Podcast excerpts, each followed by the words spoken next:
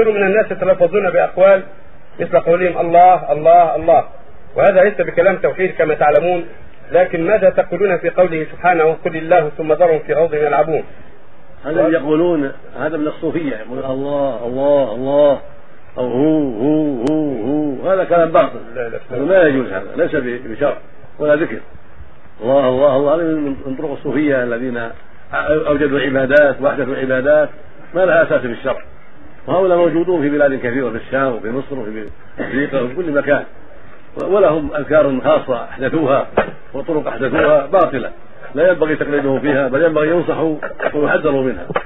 وإذا اجتمعوا ذكرهم هذا الله الله الله الله الله الله أو هو هو هو هذا منكر. أما قوله جل وعلا ثم قل الله ثم ذرهم هذا تابع لما قبله. يعني الله الذي أنزل خبره محذوف وقت خبره محذوف. مثل ما لو قلت من الذي خلقك؟ تقول الله. الله الذي خلقني. كان معروف. أو قلت من من من يحيي الموتى؟ تقول الله. من من خلق من فعل كذا وكذا من أنزل التوراة ومن أنزل الإنجيل؟ تقول الله. هذا كلام تام. والقاعدة أن الخبر يحدث إذا وجد ما يدل عليه.